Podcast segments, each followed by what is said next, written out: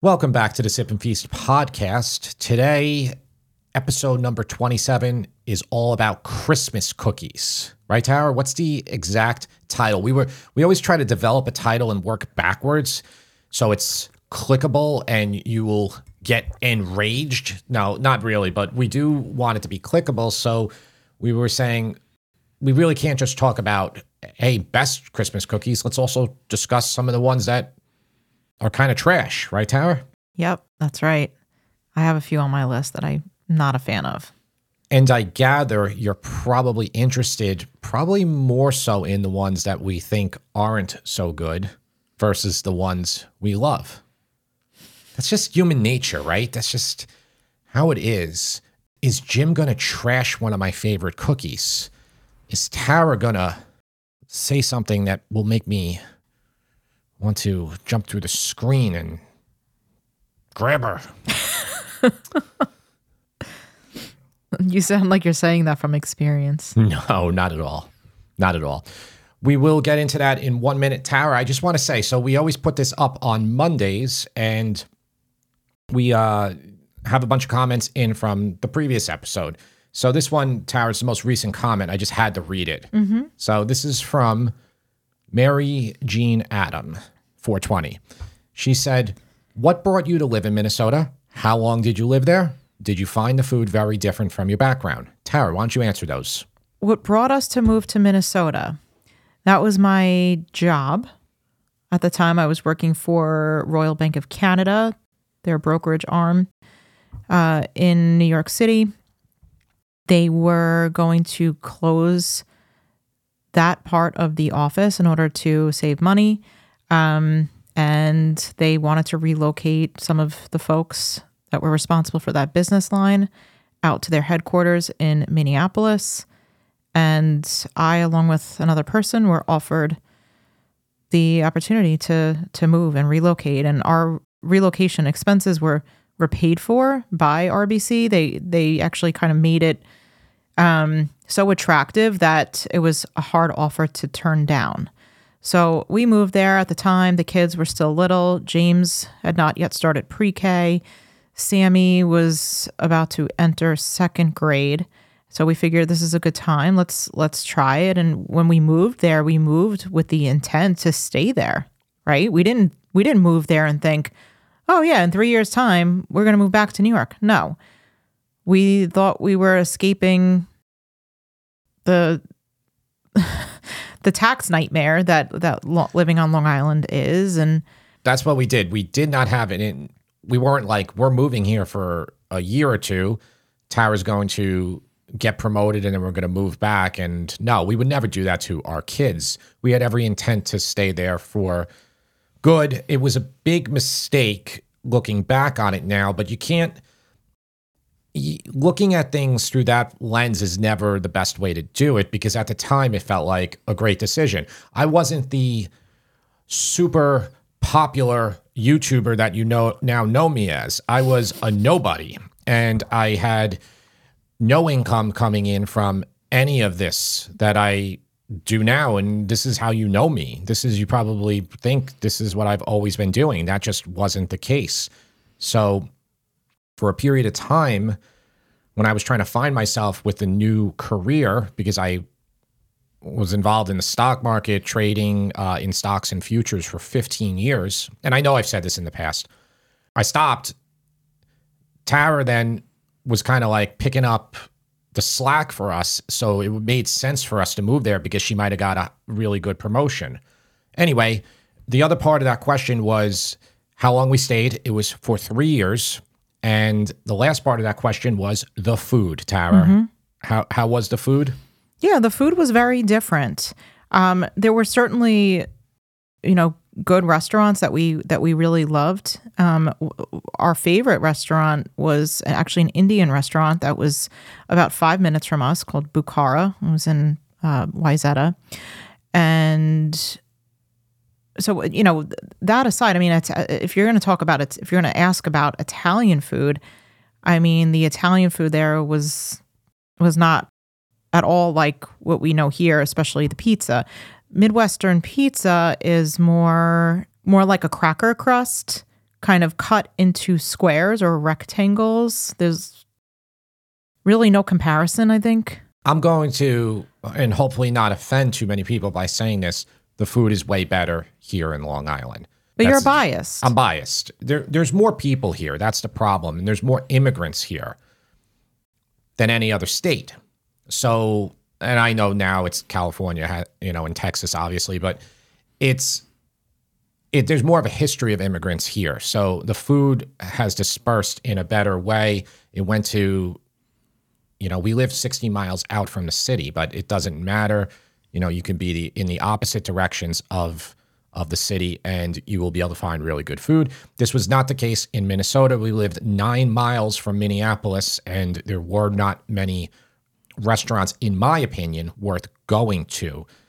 That being said, there was this one place, and I almost I was going to show you, but I used this cup today, this blue um, Pirani. The only reason I use this is because we're on here for an hour, and my coffee would be cold then. But I actually have a mug from an Irish pub called McGarry's in Maple Plain. They were uh, amazing. They were amazing. Maple Plain, basically, this was probably 25 miles away from Minneapolis, uh, in kind of just the middle of nowhere, essentially, uh, compared to where we lived. We lived in a place called Minnetonka that has a population of 60,000. Maple Plain probably has a population of 6,000.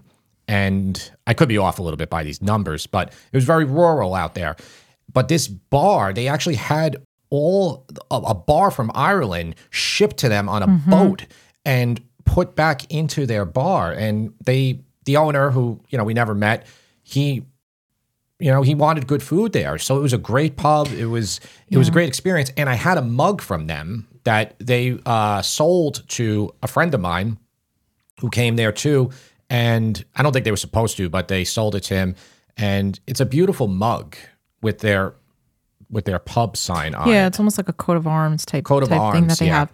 The food that I think I missed most living in Minnesota that we just couldn't compare to to home was um, definitely pizza and 100% sushi. There was one sushi place near where we were, and we tried quite a few of them. That was good, I- but I- nothing like it is here. I don't want to come off as whatever. Take it however I say say it. But the sushi place that was really good, they didn't even have all Japanese people working there. They had like a guy named like Thor Hendrickson, you know, who was making the, making the sushi. I know obviously someone who looks like me or who looks like you can cu- make sushi too. I know that. But when I'm buying sushi, I kind of like to get it from a Japanese gentleman or there are also a lot of Chinese owners and restaurateurs running Japanese places. That's a little secret between between the two of us here. But yeah, no, it was like Thor Iron Iron Forge or something was his name, like ser- serving serving sushi. But the place was good. It was really good. I think Minnesota had really good Indian food. Every time I any place I've gotten Indian food, it was really good. Yeah, because I believe they have a fairly large Indian population. See, this is the whole thing. Minnesota, the whole state, I believe only has 40,000 Italian descent, you know, part Italian people. You know, it might be 50,000, but the New York metro probably has 5 million, 4 million. Uh, maybe more. I mean, there's a lot of people that are part Italian here, you know. So it's just such a there that's why there are 80,000 pizzerias in the New York metro area, which, by the way, that's probably not an embellishment. That probably is the actual number. I saw, I read an article one time of how much pizza was sold here. It's astronomical. Astronomical. I think more pizza sold in New York than all of Italy. Like crazy. So, by the way, speaking of food in Minnesota, the best donut I've ever had in my life is, is in Minnesota. What's the name of the place? Cardigan Donuts Cardigan. in Where? Minneapolis. But their old fashioned donut is the best that I've ever had. I have yet to have an old fashioned donut that tastes as good as that one. And if I go back to Minnesota someday, you bet your bottom dollar that I'm going to get a cardigan donut. Is that a Minnesota term? Bottom dollar? it was a quote from Annie. All right. Now, listen, we spent a lot of time on Minnesota here. I hope that answered your question, Mary Jean Adam 420. All right, Jim, we're going to talk Christmas cookies. I thought it would be interesting for you to share because I don't think I've ever asked you this question before. Do you have a favorite Christmas cookie? And if so, what is it and why is it your favorite? So this isn't a Christmas cookie, but this is now my new number one favorite cookie. It's recent. It's a recent addition. Okay. And it's been around staring me in the face my whole entire life. Do you know what it is? It's not a Christmas cookie? It's not a Christmas cookie. It's an it's a, oh, what? a black and white cookie. That's right. Now you might be thinking, Jim, black and white cookies suck. I used to think that too. no, they're so good. I think it was the ones I was having. But a good one, and I will tell you right off the bat, a place a place that makes a great one is Whole Foods. They actually do have a good one. What do you what do you like better, the white or the black? I think I like the black part, you know, which is chocolate, and is the white part what is like a glaze kind yeah, of? Yeah, it's kind of got like a lemon flavor to it. I think the cookie itself has a lemon flavor. Maybe it does. Yeah. So you and I are this is how I know that you and I are actually meant for each other. You take the chocolate side and I take the white side. Well, no, I sometimes I, li- go right I in like- the middle. I go right in the middle when I take no, I take no, my no, first no. bite. Oh no. No. Oh, worlds are colliding. It's an amazing cookie, and I never used to think this. So Yeah, I I love black and white. Uh, What black and white cookies are a Jewish thing. they're a Jewish thing. So if you go to like, you know, if you go to Katz's Deli, you know, in the city, or you go to any Jewish deli, what was that one on Upper East Side? Sables. Yeah. They'll always have like black and white cookies there for you, which come from another bakery. They're probably not making them themselves, but you know, I, I, I- the first place I ever worked at was a bakery slash deli, and they did they did a good black and white cookie, but I was never that enamored by it. And then I think it was actually when we were in Minnesota, Tara started buying a bunch of them from a mixture of Trader Joe's and the Whole Foods ones, and the Whole Foods ones are immensely better than the Trader Joe's. The Trader Joe's are not even. It's funny. You buy one pack of Trader Joe's black and white cookies. Each cookie is about a one and a half inch diameter, maybe a two inch. One pack of Trader Joe's cookies equals one black and white cookie from from a a bakery. bakery or yeah. a Jewish deli. Yeah. So you you know you're getting you kind of getting a little gypped there. You know. So, what is your favorite Christmas cookie? And I thought I thought I knew what you were going to answer with. What did you think I was going to answer with? It's a cookie your mom makes. Rugula? Yeah, Yeah, it's another Jewish cookie. I know. It is, and that's that's an excellent one too. And I got to tell you, that's another one that I didn't always like, and I have. There's a lot of ways to make it too. Mm-hmm. We don't have either of these recipes on our website. We are going to work on them, but I don't even think we're going to have those out by Christmas because we have other actually Italian Christmas cookies that we need to get on the list. Yeah. All right, so those are those are two of my favorites. I also got to throw chocolate chip cookies in there. Mm. I mean, a good chocolate chip cookie is great. Now, a good chocolate chip cookie to me might not be a good chocolate chip cookie to you. You might be a crunchy person. You might be one who likes a really moist cookie. And I'm a crunchy person. I like the moist cookies. Yeah, Yeah. I'm a cr- crunchy girl all the way. Well, it's much easier to make crunchy cookies because if you don't protect your cookies after you make them, they will become crunchy in a matter of 24 I love to 48 hours. The Tate's cookies that are produced in Southampton, I think Southampton, one of the Hamptons, but they sell Tate's across the country. But that's like my type of chocolate chocolate chip cookie. It's it's super crunchy. Some of my favorite Christmas cookies. Well, some of them have like a little bit of story Let's hear to it. them. So, first of all, my my favorite Christmas cookie as of right now, and it does change, is a Regina cookie, also known as the Reginelle. Those are the cookies that are covered with sesame seeds, and they have a little bit of lemon zest in them. And we do have a recipe for that on the site. But the reason that I love those cookies, and I might get a little emotional here, is because they're my dad's favorite. I forgot them. They are one of my favorites too. Yeah. Yeah. And I say get emotional because my dad's going through some. My dad has has cancer, um, so I get a little emotional when I think about him. But um, I just remember him when I was little, going to the bakery, and he would just like always eat those Regina cookies out of the bag. Um, so that's definitely up there with my favorite. I also love the pizzelle. So the pizzelle are more of a recent phenomenon for me because I didn't really have them growing up. You bought me a pizzelle iron, I don't know, like five years ago. Yeah. And since then, we've made them every year for Christmas. Pizzelles are great. We use a Palmer brand, which is the brand to get if you want to do this. And you know, you buy this once, you'll you'll, you'll be set. You're you're probably only going to break it out during Christmas time, but in the end, you're probably only going to be making cookies, Christmas cookies during Christmas time too. So it is a worthwhile investment. Mm-hmm. You know, you could bang out a hundred pizzelles very quickly with it. They're so much easier to make than I think they look. Like you look at the iron and you're like, "Oh God, what do I what do I do?" It's intimidating. Trust me, it's Yeah. it's easy, easy, easy. Yeah, you'll see in the whole like you'll see in the homemade Italian uh different Facebook groups, everybody will show their pizzelle stash that they made and it'll be you know like the size of this table. The, Yeah. They go nuts.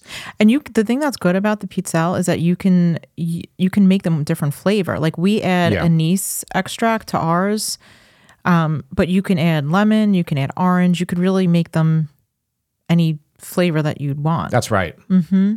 Another one that I have to give a mention to are I call them shortbread cookies. It was my grandma's recipe. Those are sugar cookies. They're not those aren't real Yeah, short. Real no, is is much more buttery. It's buttery. Yeah. Yeah. So these, but she always called them that. I would call them if we put you could we could put that recipe on the site. I would just call it a sh- sugar cookies because you Yeah. you're glazing them anyway. I need to tweak her recipe Yeah. because her recipe, as it was written, um, and my grandma was 100% Italian, but at at the time, this was probably, I don't know, in the 50s or 60s when she started making these cookies, way before my time.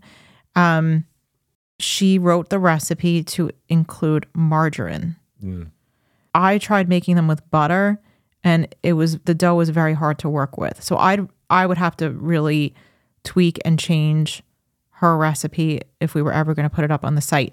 But the reason I wanted to mention it is because you, it, you know they're like those cutout cookies. You can use any cookie cutter you want, and then you decorate them with a little bit of a glaze. But um, I still have her rolling pin, which Yeah. is one of the heirlooms, I guess, that we have in our family. It's it was her rolling pin. She used it to make these cookies, so I like to make it yeah. when I make them, and we'll pass the rolling pin on to, to Sammy or James. That's an old school rolling pin. It basically tapers on each end. It's actually, I believe, a French style.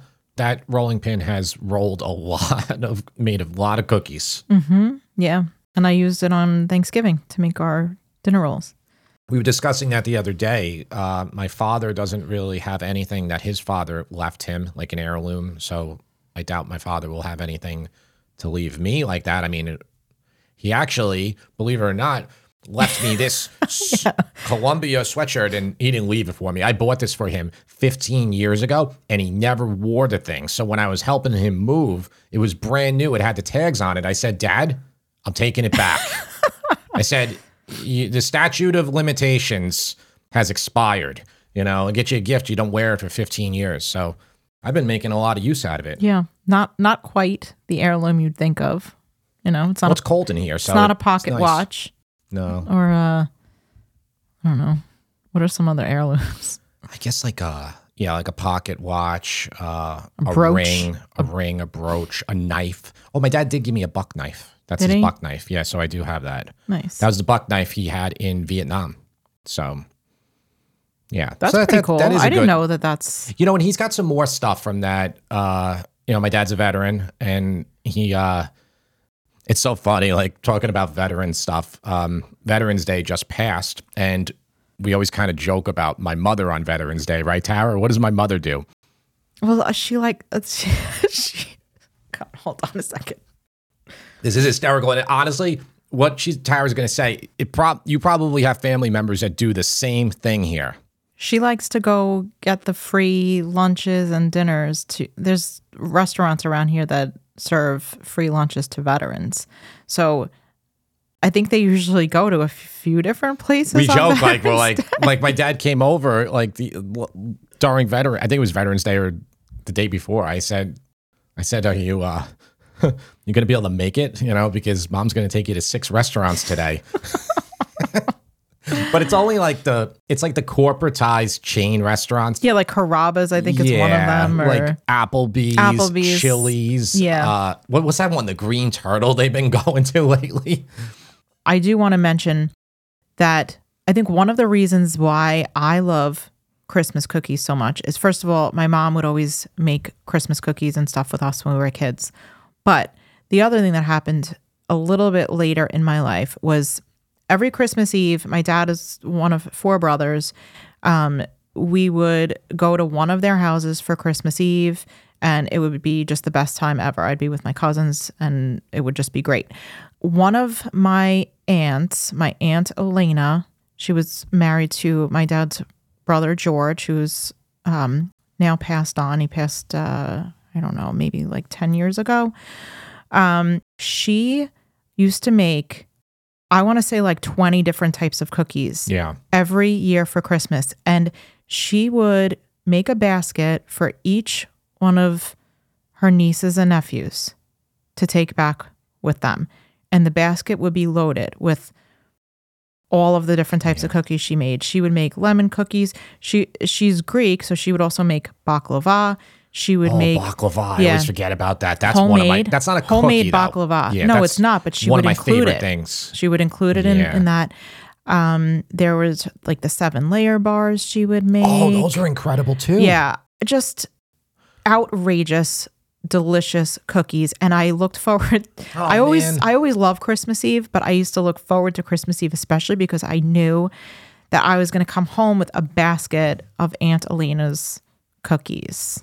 I wish we had more time. I meaning because of the the demands we place on ourselves, we put out one cooking video a week. We put out two to three recipes on the site.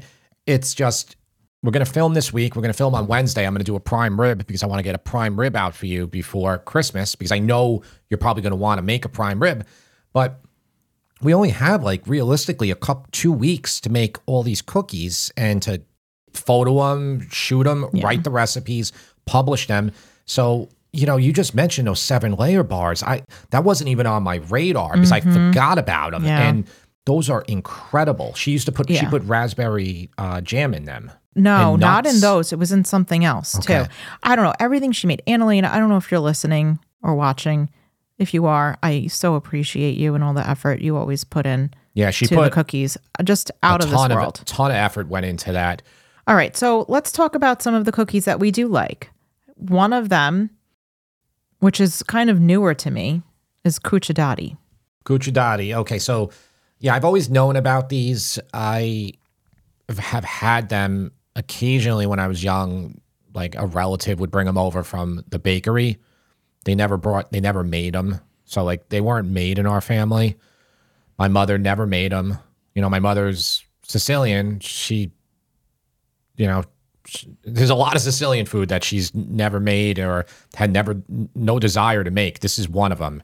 She, my mom made a lot of cookies, but and my grandmother, but Cuccidati was never on the radar. And I think when you look at these cookies, they look intimidating, They do, but they're pretty easy. but they're super easy. They're loaded with a filling of fig, chocolate, orange zest, candied orange, Nuts, nuts, just a whole bunch of different ingredients. Raisins, I think, are in there. almost like like an amoro, like uh, like the fill, like like that taste. That's like kind of what the filling is. Yeah. You kind of have to form it into a log and then you roll it around a cookie and then the cookie gets baked and you gets dipped in glaze and then it gets sliced. So Yeah. it's almost like um like a upscale fig Newton. That's what it is. It, uh, believe it or not, I think a fig Newton. That's the corporate fig Newton was when it was imagined was copying the Sicilian cookie cuccidati and making it for every the masses. Mm-hmm. I almost positive. Next on list of, of favorites, lemon ricotta cookies. Or Oh, can yeah. you can you repronounce it because people don't like the way I say ricotta. Lemon ricotta cookies. Yeah. That doesn't sound too good either. And they're delicious. Those have great lemon flavor. They're nice and light because of the ricotta.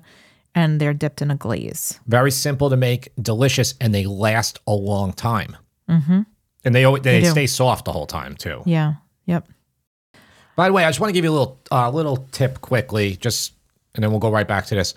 To keep cookies soft, so to keep your chocolate chip cookies soft, how do you do it, Tara? You take a piece of crust from a loaf of bread and you right. store it with your cookies. Yep. And the bread will absorb the moisture. It will impart moisture. So basically, it's Oh, acting like a humidifier. That's right. So what you're doing is, you know, if if you know how, if you have cigar, if you have cigars, or if you have maybe if you have your husband, you know, your boyfriend is into cigars, there's a humidor, and they'll just put distilled water in in a humidifier. Ladies can be into cigars. My mom is going to beat you for that You know what? You, you are right. I am sorry if I insulted you, and you're a lady and you're into cigars. My mom likes cigars. Yeah, I am sorry. Sorry, Linda.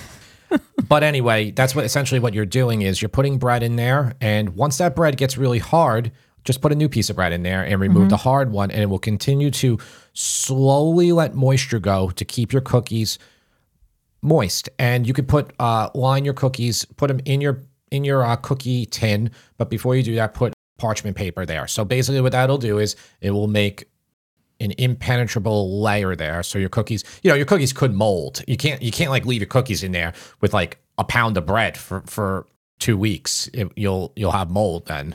You know, they'll be moist, but it'll be mold. you know. Yeah. So it's like it's like a fine line what you're going to do. But if you don't do that, you're going to have rock hard cookies. And though Tara likes rock hard cookies, you might not.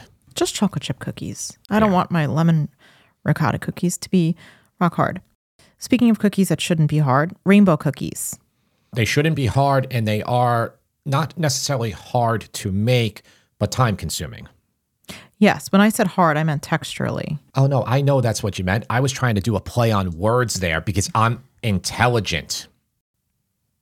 Okay. That, that was my that was my attempt to play on words, but Tara can't keep up with me. That's the issue. Sure. Okay. Well, anyway, they are a little hard, or I should say, Difficult. difficult. Time consuming. Time consuming. Yeah. I mean, you're making three cakes that are different colors. Mm-hmm. And then what does it get? A chocolate layer. They get stacked with a chocolate layer between each. There's also jelly no, in there there's too. jam in between the layers. Jam. And then there's chocolate on the outside. Are each of the colors are they flavored with a different ingredient? No. And I believe that they're colored to represent the Italian flag. Well, yeah. I mean, I mean, it's like yeah. pink, yellow, and, and green, yeah, but it's really supposed to be like white, red, but- white, yeah, but you're not gonna. and green. Yeah. So the, I've never been that big of a fan of them. Have you been a big fan of them? I like them from some places. From other places, I don't think they're that good. So it really depends on the bakery that I'm getting it from. We're trying to just do cookies for you today, not because there's so much more here. Are we going to do an episode on cakes, Tara, or not?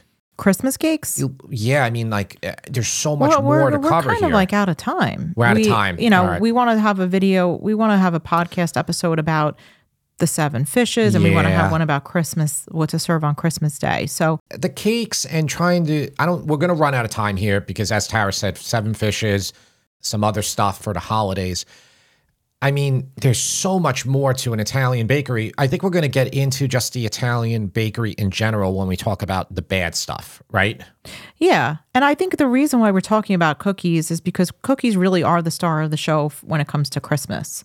It's more about cookies than it is about any other type of dessert, in my opinion. you're right Yeah.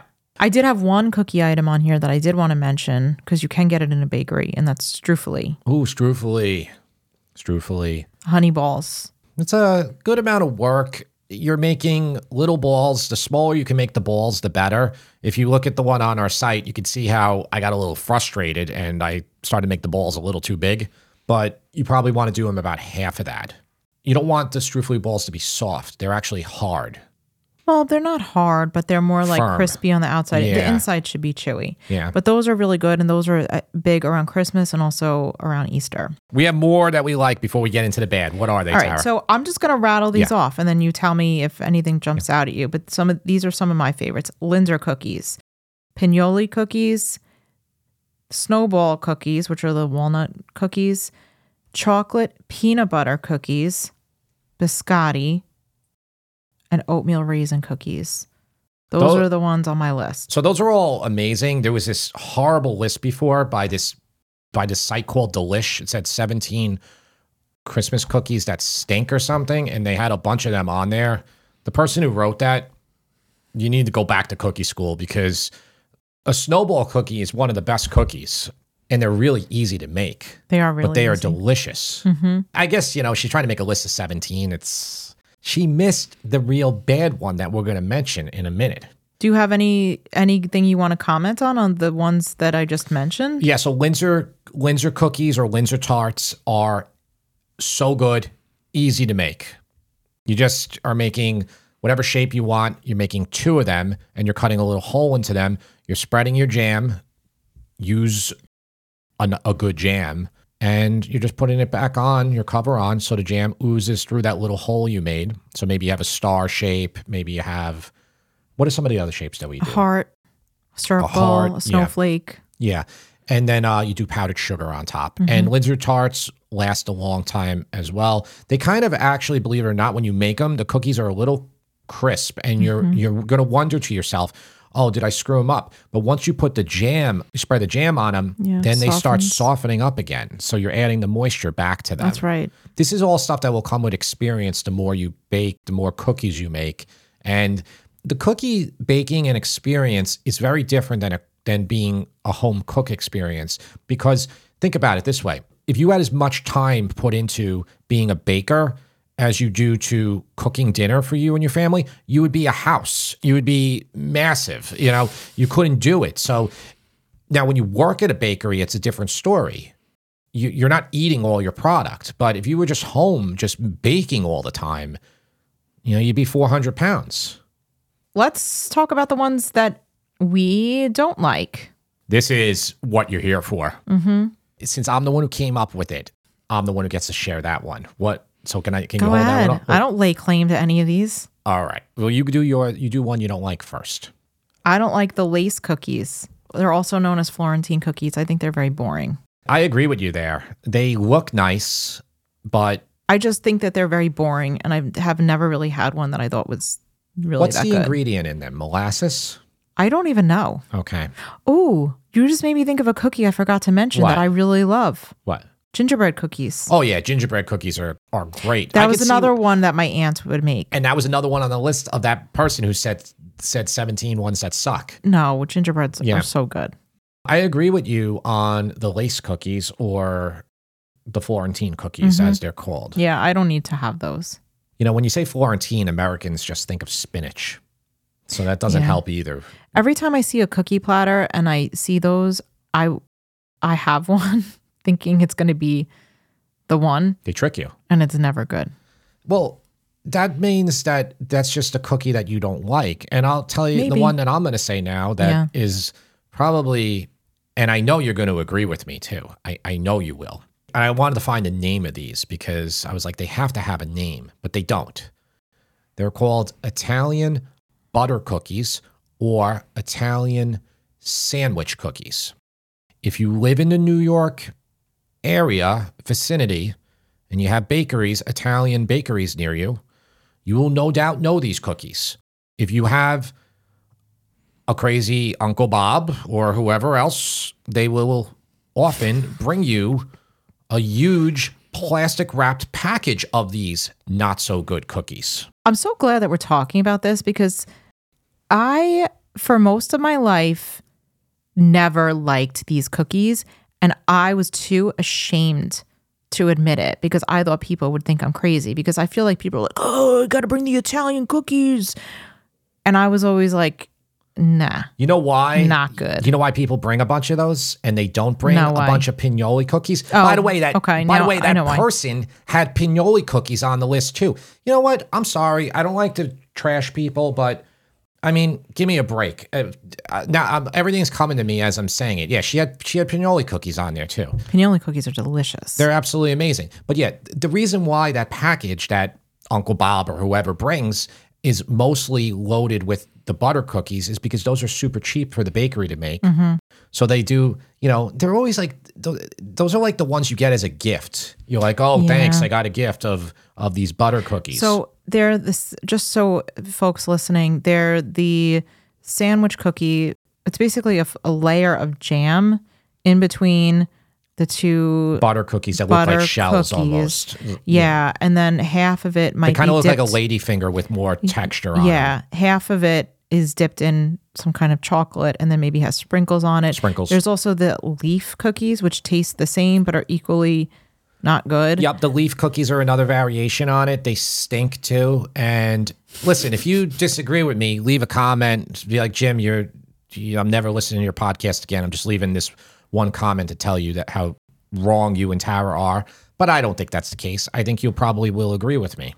Do you want to continue and talk more about the cookie, the butter cookies, or Yeah, yeah. I, I- so- anything else? Yeah, I mean, just so people know, I mean, I think we thoroughly described what they are, but you know, if maybe if you're not from this part of the country, you might not know what we're talking about. Just Google them then. Mm-hmm. I, I I almost feel like do we have are we going to put one of these on our site? I don't want to. No, I have no plans to. I don't like them. Yeah. You also don't like sugar cookies. Okay, so sugar cookies are way better than those Italian butter or sandwich cookies. They're just for me, they're not. You know, I, I get. You know what sugar cookies are really good for? They're good to make with your kids because they mm-hmm. get to decorate them. That I think that's really nice. Yeah, I I enjoy the taste too. Well, let's go into what other the other ones we don't like. What about? And I don't dislike these, but I just don't need to eat them. What about the Danish cookies that come in the tin? Oh, I, I do like those. Oh, you do? Yeah, I mean, they're kind of a nostalgia thing for me. My grandmother always had. It's one of those blue tins. Yeah. If you My great grandma used to have those. Yeah, I don't know if you know what we're describing here. I don't forget the name of them. There's They- in different shapes. There's like some like some are shaped like a pretzel, Yep. some are shaped like a little rectangle, and yeah. they have like a light dusting of sugar crystals. Crystallized sugar, them. yeah. yeah. I don't know. There's something about them I like. I get it. There is a nostalgia to them for me too, but I would never buy them for myself, or I wouldn't like put them out. uh, I actually associate those Danish cookies with like panettone. You know, when somebody would bring you a fruitcake. Mm-hmm.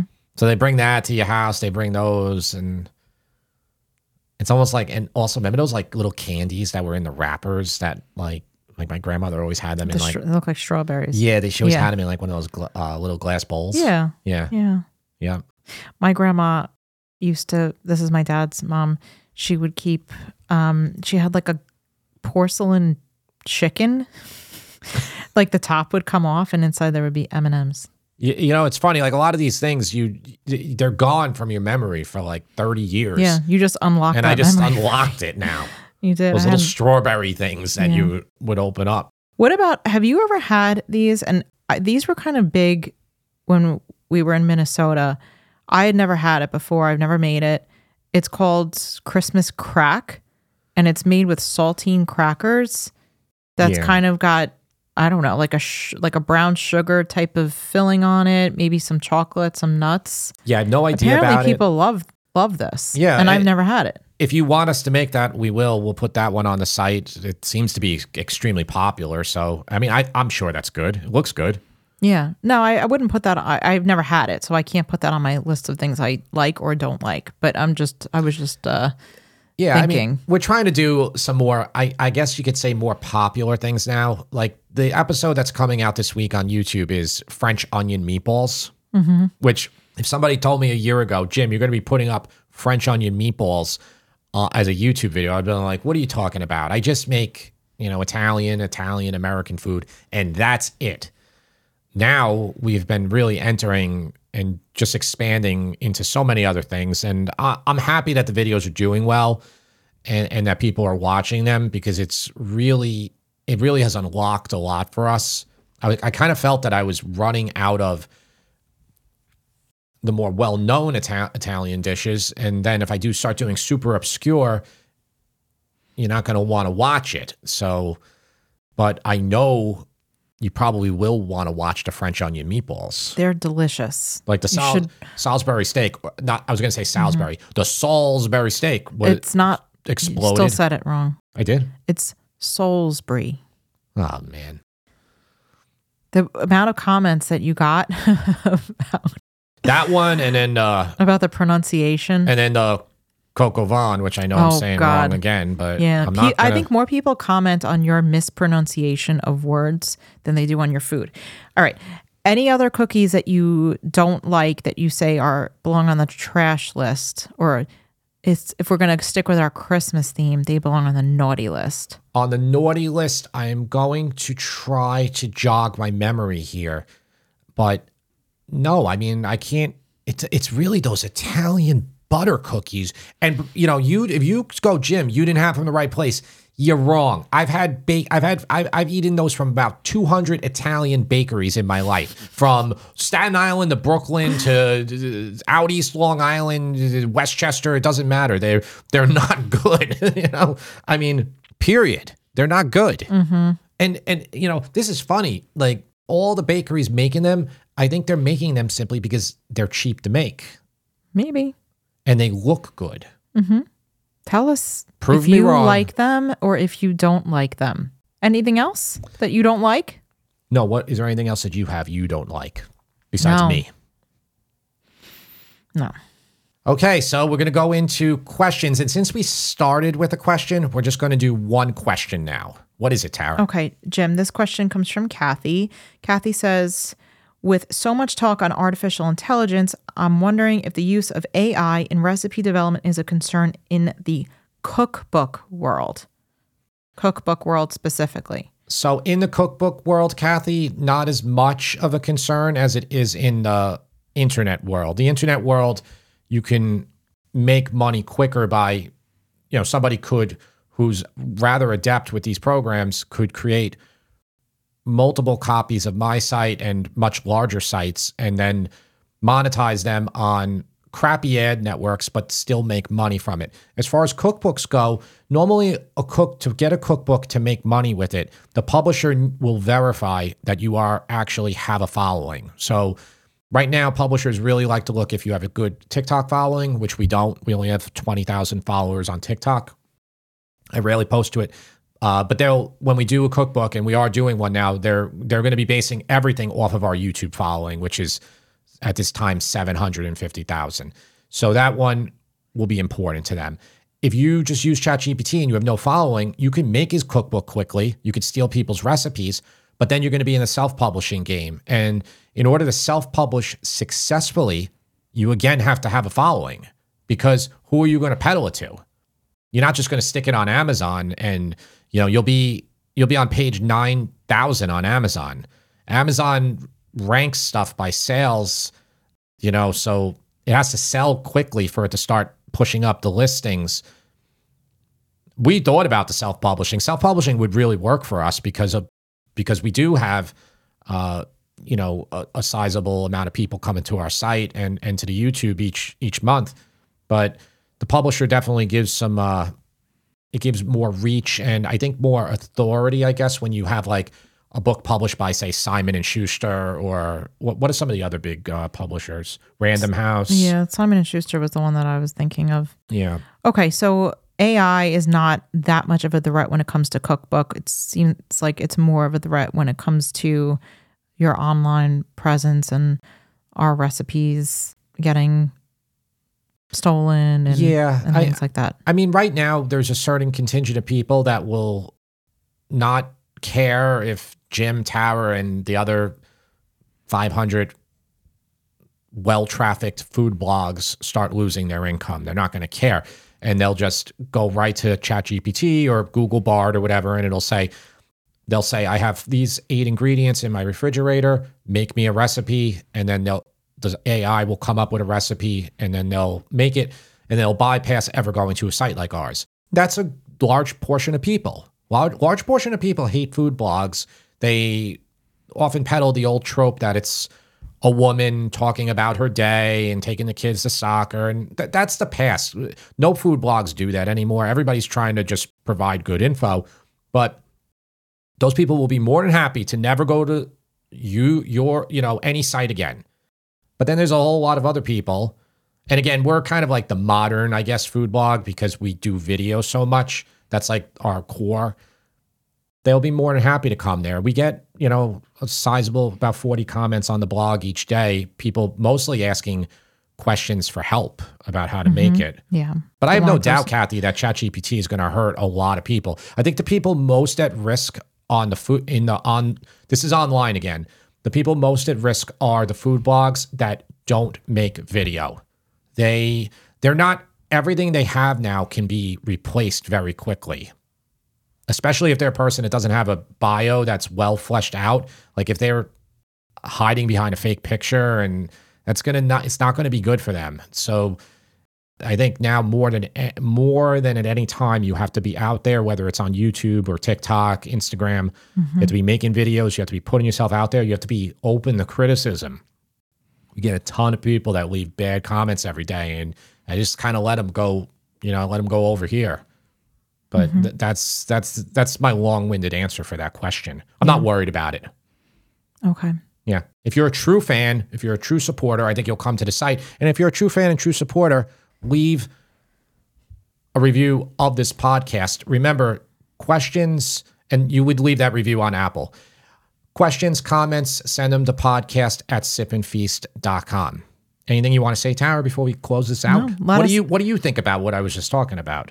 Everything like makes sense to you? Do you have a dis- different no, opinion? I I agree. I mean, I don't I don't see why it's really hard to put a cookbook together. I don't know why anybody would put one together u- using AI to do that just yet. I Um, mean, people steal cookbooks, cook. They steal blogs recipes all the time, and they put them in like binders and sell them to their church group, and that's like whatever, you know. That's different. People are going to do it. You're going to steal that. You're going to steal that, but you're not going to be able to have a best-selling cookbook if you don't have a following. Mm-hmm. It's unfortunate the way the world works right now. Google right now in search results is showing how many followers you have on your biggest platform when you see a website now. They're basically telling people, "Oh, you shouldn't read this person because he he or she only has 10,000 followers." Versus, "Oh, look at this person. They got 6 million followers." Everything they say must be correct. And you know as well as I do that's not always the case. There are people with 20 million followers on TikTok that are the biggest morons on the planet and should never be listened to for anything. So thanks for watching, and we will see you next time.